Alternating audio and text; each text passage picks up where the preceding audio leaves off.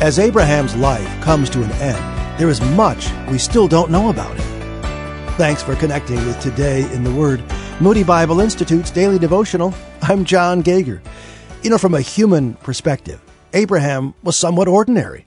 He was the head of a small household that lived nomadically around Canaan. He was surely one of many who lived in a similar way. He did not become a king or major political figure.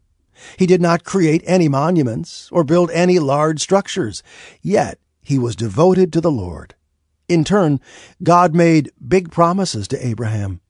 God's call of Abraham and the promise bestowed upon Isaac are key elements. Abraham's pivotal years were spent living as if those promises would come true. Even by the end of his life, he only saw the beginnings of their fulfillment. Genesis 25 describes Abraham's death and burial. After the birth of Isaac, he had six additional sons through his wife Keturah. He would send each son off with gifts, but he would not make them co-heirs with Isaac in accordance with God's direction. At his death, Isaac and Ishmael came together to mourn their father.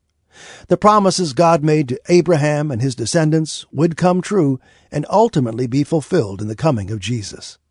Today in the Word, we read in Galatians 3 verse 29, If you belong to Christ, then you are Abraham's seed and heirs according to the promise. My question, do you belong to Christ? Have you made him your, well, the Bible word is Savior? You can do that right now. A friend will be glad to pray with you. So call 888 Need Him and talk to a volunteer. Again, that's 888 Need Him. Thanks for listening to Today in the Word.